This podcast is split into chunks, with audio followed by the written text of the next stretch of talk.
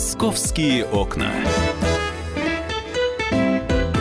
Еще раз здравствуйте, меня зовут Валентин Алфимов. Сегодня я для вас открываю московские окна. А ко мне присоединилась Татьяна Тельпес, э, специальный корреспондент комсомолки. Привет, Тань. Здравствуйте. А, итак, а, еще одна очень такая достаточно неприятная история, которая тянется, к сожалению, а, уже не первый месяц даже так, да?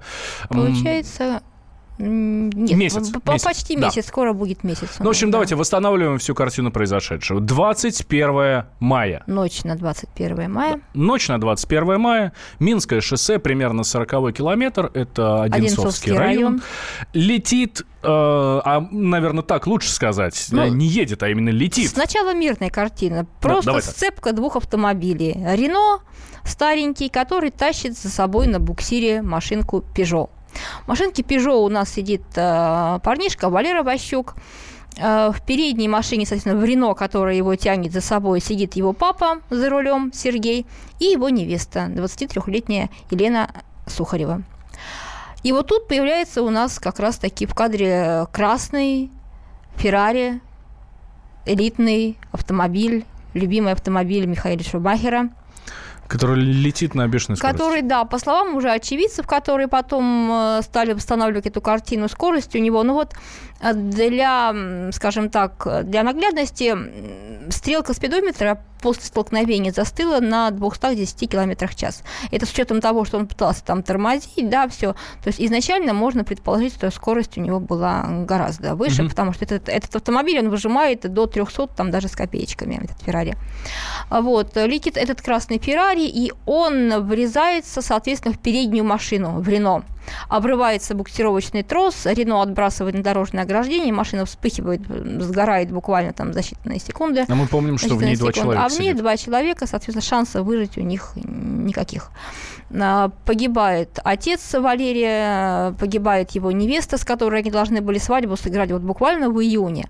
А они сами из Калужской области, ну, простые, м, ехали, люди ехали в гости к родственникам в Подмосковье, у них там в Одинцовском районе, дяди, тети, ну, ехали в гости. По дороге сломались, то есть обычная такая вот ну, житейская ситуация. А вот. Затем уже выясняется, что за рулем автомобиля Феррари у нас сидит сын московского бизнесмена, 24-летний молодой человек, зовут его Николай Григорьев. А, Он остается на месте аварии, он никуда не убегает, нет, но он... Ну, Это уже удивительно. Так. Да, да, он остается на месте аварии.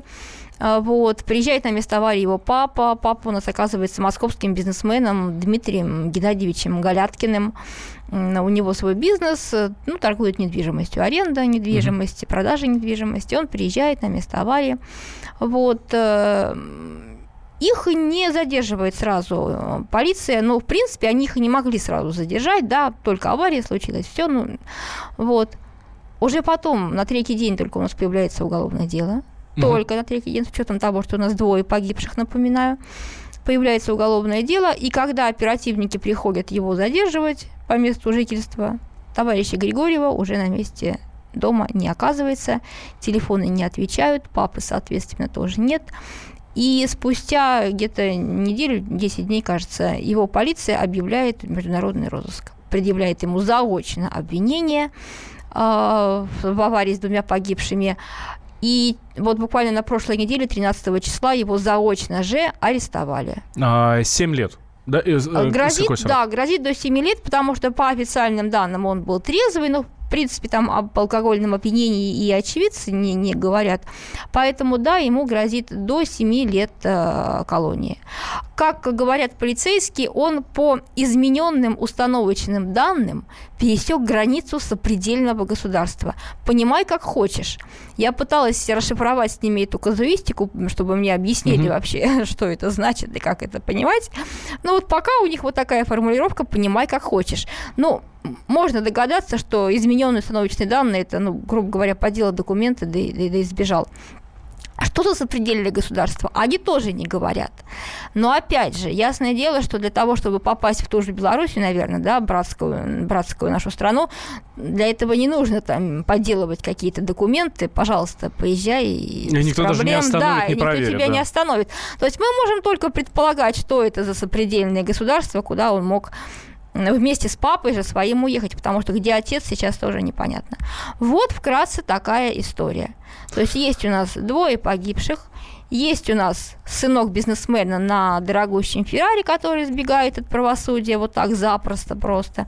А я когда просила полицейских, дайте нам фотографию, ну, мы разместим, да, международный розыск, мало ли люди там увидели. Мне на это сказали, а у нас нет его фотографии, вот есть эм, стоп-кадр с видео, там телевизионщики приезжали, угу. снимали сразу после аварии. Вот есть стоп-кадр с видео, где его гаишники ведут. Да, есть этот стоп-кадр с видео, там, естественно, его лица практически не видно, зато очень хорошо видны красные ботинки. Ну, видимо, в том Феррари, я не знаю, как они подбирались. Вот за, такая за ситуация. Ботинки, ну, конечно. я думаю, ну, мы сегодня еще поговорим с отцом Елены Сухаревой, погибшей, с Вячеславом Александровичем. Он расскажет, как, собственно, по его мнению, почему ему, дал, ему удалось сбежать этому Григорьеву. Расскажет, какие несостыковки с самого начала были, что там их протокол вписали не в тех погибших. А вот, то есть э, он нам это подробненько все расскажет. А есть ли шанс его сейчас найти, да? Вот опять же, я думаю, мы поговорим с адвокатом. Шанс есть, но все зависит от того, в какое государство он подался. Все зависит от того, какие у нас отношения с этим государством. Да, кстати, вот... Ну, мы хорошо знаем, да, что, например, Белоруссия выдает, да, а вот из Англии вернуть кого-то совершенно невозможно. Да, та же Украина несмотря на то, что у нас там с ней есть, ну, да, да, международные всякие договоренности и конвенции, но адвокат объяснит, учитывая наши отношения с Украиной, да.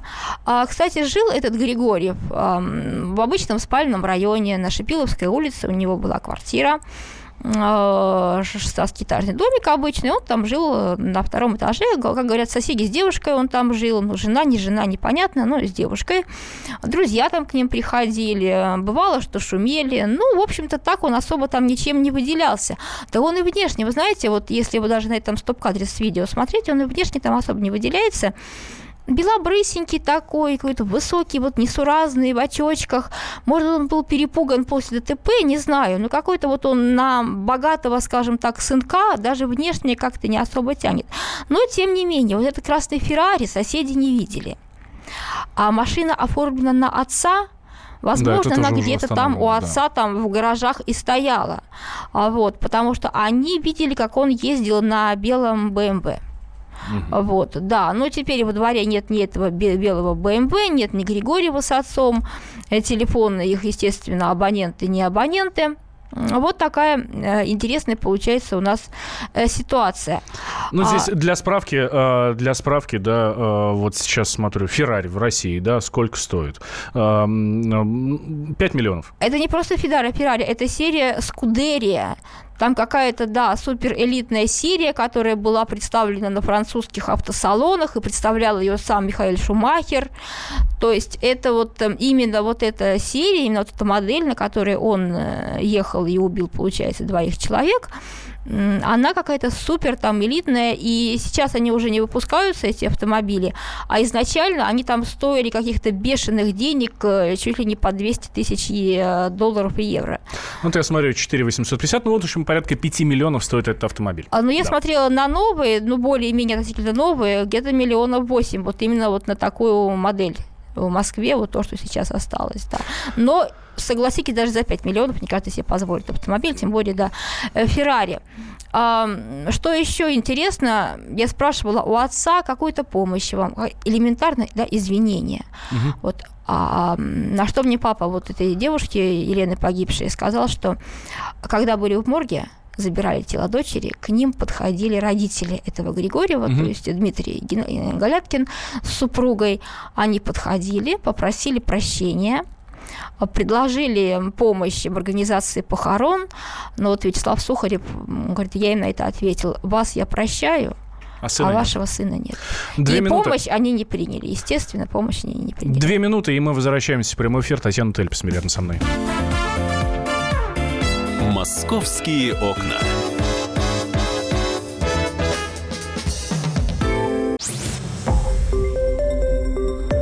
Радио «Комсомольская правда». Более сотни городов вещания и многомиллионная аудитория. Барнаул 106 и 8 FM.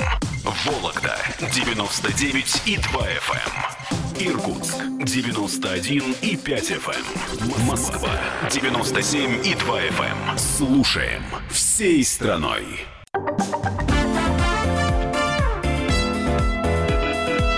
Московские окна. Мы возвращаемся в прямой эфир. Радио «Комсомольская правда». Меня зовут Валентин Алфимов. Рядом со мной Татьяна Тельпес, специальный корреспондент «Комсомолки». Э, Здравствуйте. Говорим про э, страшную аварию, которая произошла в ночь на 21 мая. Тогда на 40-м километре Минского шоссе, это Одинцовский район, э, погибли два, э, погибли два человека от того, что в них на большой скорости врезалась э, спортивная Феррари, да, э, в общем, двое погибших, а виновник аварии скрылся. Да, виновник аварии у нас, как всегда, сын бизнесмена. Да. да, сын бизнесмена скрылся, ну, в общем, а, и объявлен сейчас международный розыск.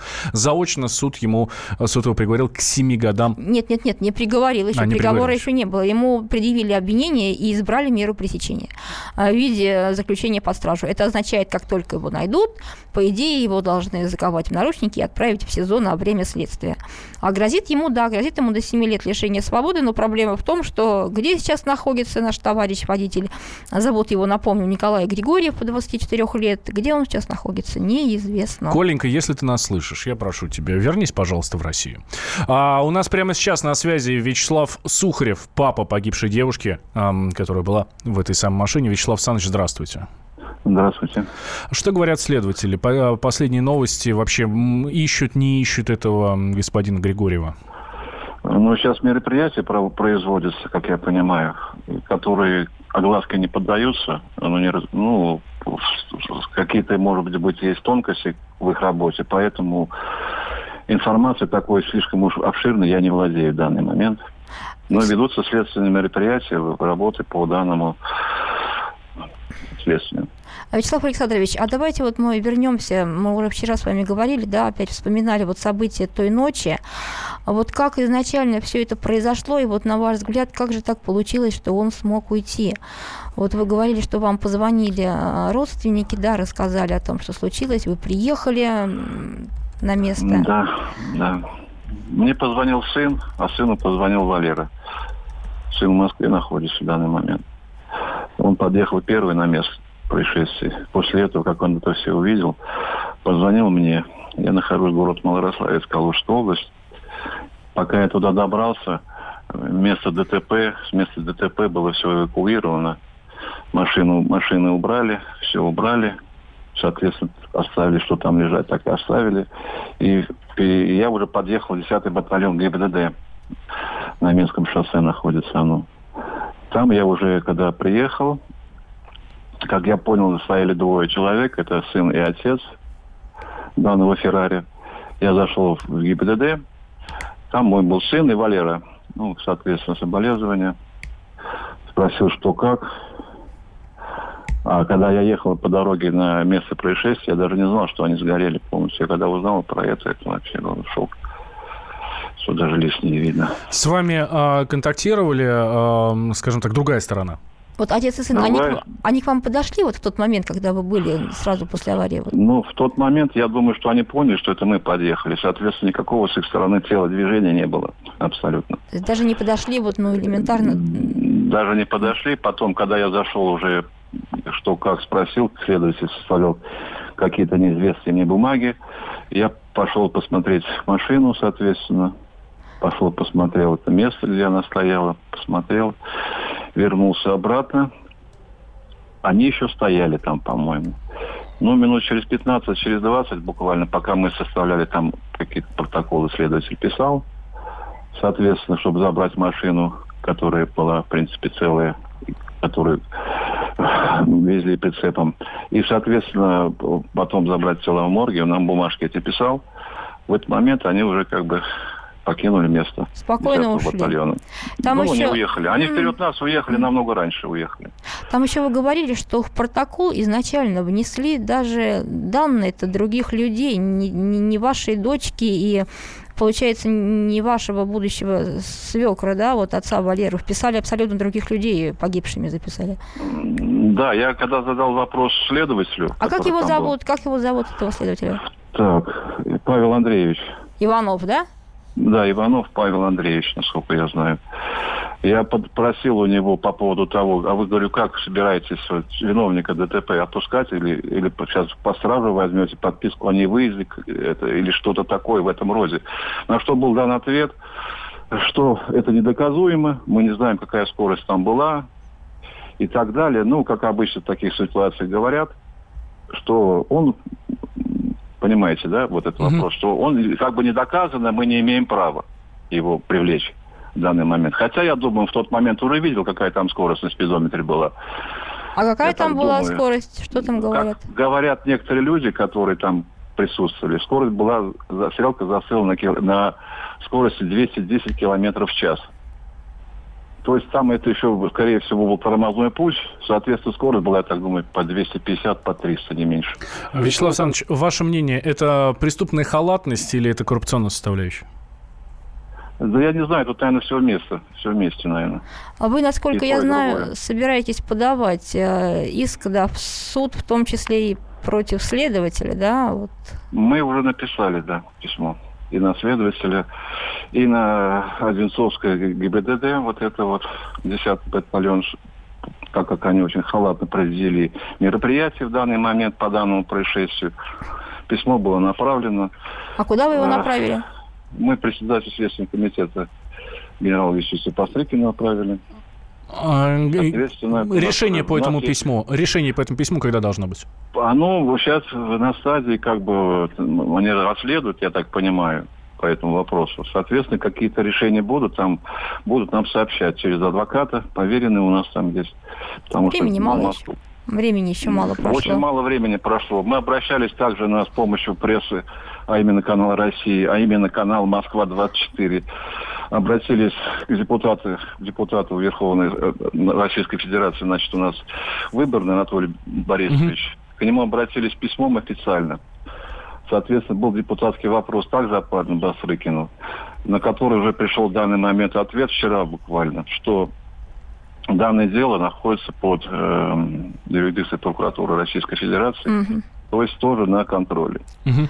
Да. То есть на контроле. Спасибо, Спасибо большое, Вячеслав вам, Александрович. А мы следим мы, за этой да, историей. Мы тоже будем помогать вам, чем можем. Да, мы да. следим за этой историей. Вячеслав Сухарев, а, папа погибшей девушки, которому мы а, от лица радио «Комсомольская правда» приносим соболезнования.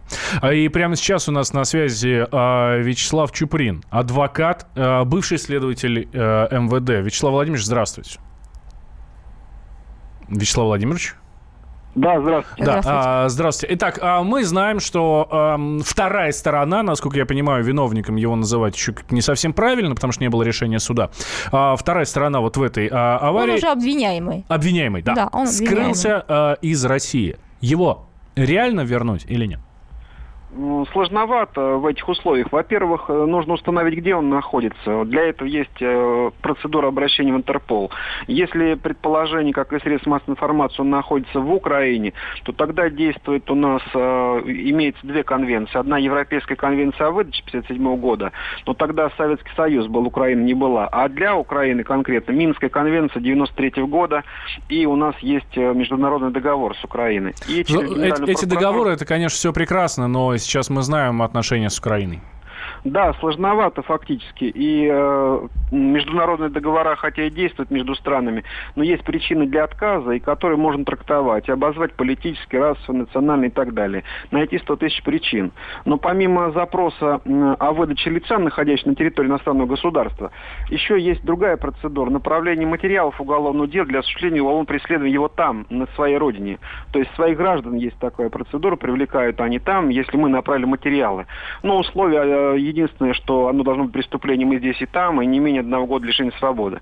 Здесь э, до семи, насколько я знаю, двух и более лиц, у нас пятая часть, 264 Поэтому э, вправе мы в случае получения Генеральной прокуратуры отказа от со стороны Украины, вправе направить материал туда, но опять же мы понимаем, насколько они рассмотрят, насколько к своему гражданину отнесутся. И, во-первых... Да там не факт, что он гражданин, э, Вячеслав Владимирович, там не, не факт, он, он россиянин, насколько... Но он россиянин, да, я имел да, в виду, ага. находящийся там. Да, кто, да, сказал, а. кто сказал, что он сейчас на Украине. Во-первых, кто установил, где он есть? Вопрос возникает. Ну, это Насколько... предположение, да, это предположение. Это пока предположение. Да. Сначала нужно найти, где он, а потом в зависимости от наличия договора, договора с этой страной. Потому что ряд стран, у них свои, там есть нюансы, особенности. Вот там с Монголией у нас, там с Киргизстаном, с Латвией э, свои, с Тунисом, Ираком другие отношения, там, в зависимости от того, на территории какого государства находится. А это надо сначала установить. А, Вячеслав Владимирович, и такой еще последний вопрос. На ваш взгляд, все-таки следователи протянули время, вот возбудив дело на третьи сутки, то на третий день, несмотря на то, что... Вы знаете, в данном случае однозначно протянули, поскольку наличие трупа, наличие явного ДТП, ведь у нас возбуждаем же мы по краже на коленке, находясь на месте происшествия, по разбою, по квартирам, установили место происшествия преступления на месте. Почему ДТП? Оно что, другого цвета? Нет, такое же преступление как, как, как, как вы думаете, они могли это, могли, могли это умышленно, скажем да. так, сделать? У нас 10 секунд. Не, не исключено, не исключено. То есть вполне возможно коррупционная составляющая? Да, она, к сожалению, присутствует. По 264 там поле деятельности очень обширное да. Для Спасибо, Спасибо большое, Вячеслав Просто, да, время выходит. Вячеслав Спасибо. Чуприн, адвокат, а, бывший следователь МВД, был у нас в прямом эфире. Э, рядом со мной Татьяна Тельпи. Спасибо большое. Спасибо. Московские окна.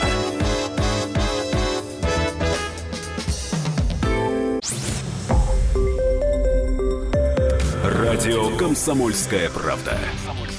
Более сотни городов вещания – и многомиллионная аудитория. Донецк 106 FM. Севастополь 107 и 7 FM. Керчь 103 и 6 FM.